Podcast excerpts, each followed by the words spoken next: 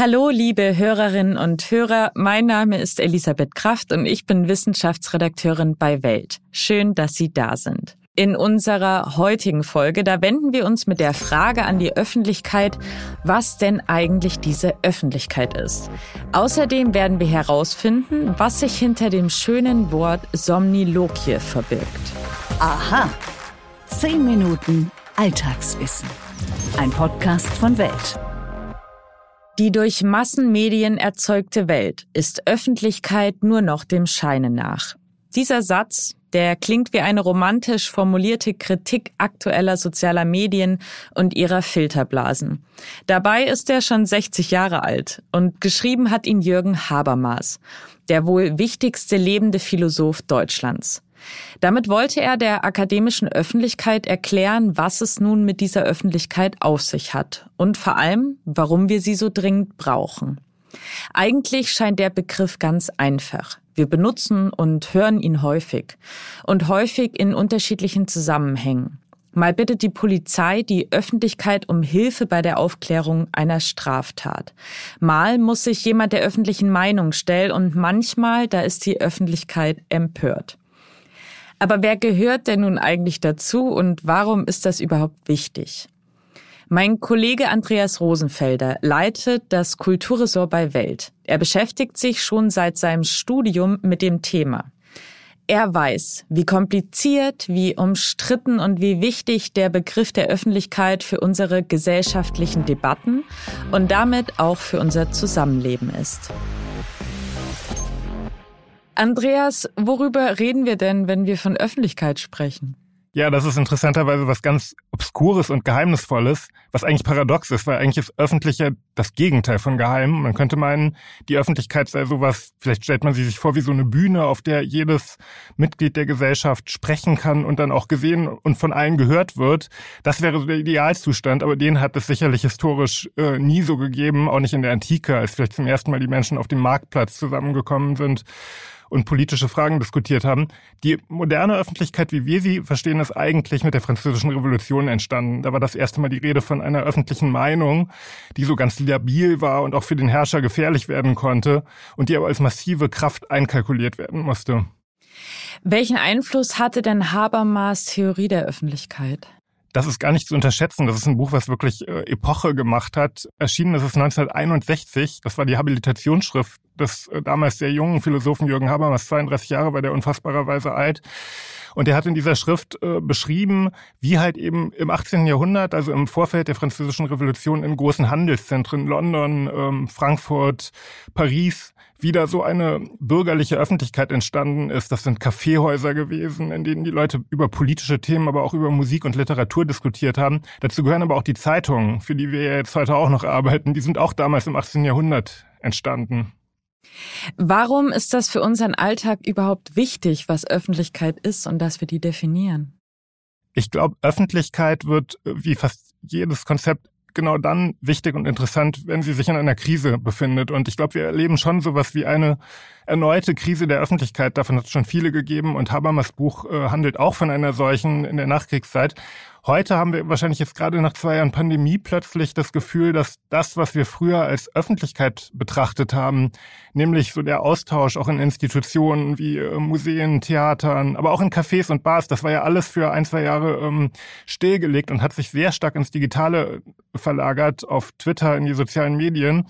Und jetzt, wo die Pandemie äh, langsam äh, vorüber zu sein scheint, merkt man aber, das kommt nicht so richtig zurück. Die Theater sind auch noch so halb leer und da hat sich ein bisschen was verändert und ich glaube, wir suchen jetzt wieder neu danach, was das eigentlich ist, Öffentlichkeit.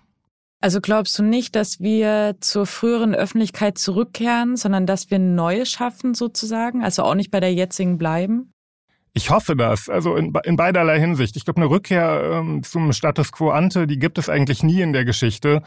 Man kommt nicht wieder zurück in eine Situation, in der äh, die Leute ähm, bei, beim Rascheln des Zeitungspapiers im Café saßen und sich da über die neuesten politischen Nachrichten äh, ausgetauscht haben. Das wird sicherlich nicht so sein. Andererseits ist es auch nicht befriedigend, dass alle mit ihren Twitter-Handles und Emojis äh, sozusagen aufeinander einschlagen und die öffentliche Diskussion sich ein bisschen in sowas wie so einen Schaukampf von Avataren verwandelt hat. Das ist ja durchaus auch für, für alle unbefriedigend, merkt man, glaube ich, gerade. Das empfindet niemand als besonders, ähm, besonders bereichernd. Und das ist ja eine Entwicklung, die sich auch noch verschärfen könnte, wenn jetzt zum Beispiel Facebook sein Metaverse startet. Das ist ja das Konzept einer einer digitalen Öffentlichkeit, die alles integrieren soll, von Arbeit bis Liebe und äh, Shopping.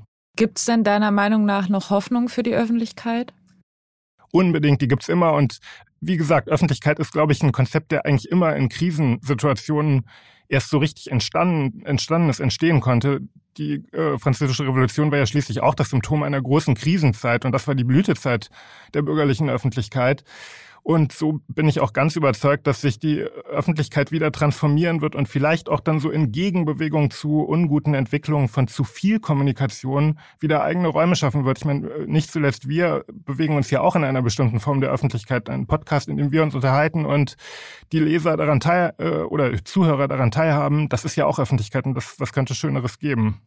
Danke dir für deine Einschätzung. Vielen Dank, gerne. Warum machen wir das? Psychologische Phänomene erklärt.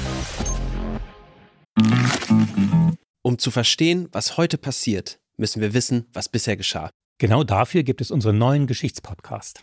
Von politischen Intrigen im antiken Rom über die fanatischen Sektenführer in der frühen Neuzeit bis hin zu den großen Eroberern des mongolischen Reichs und ihren Management-Skills. Ich bin Joachim Telgenbischer. Ich bin Nils Minkmar. Und wir finden heraus, was bisher geschah, um zu verstehen, was heute passiert. Höre, was bisher geschah, überall, wo es Podcasts gibt.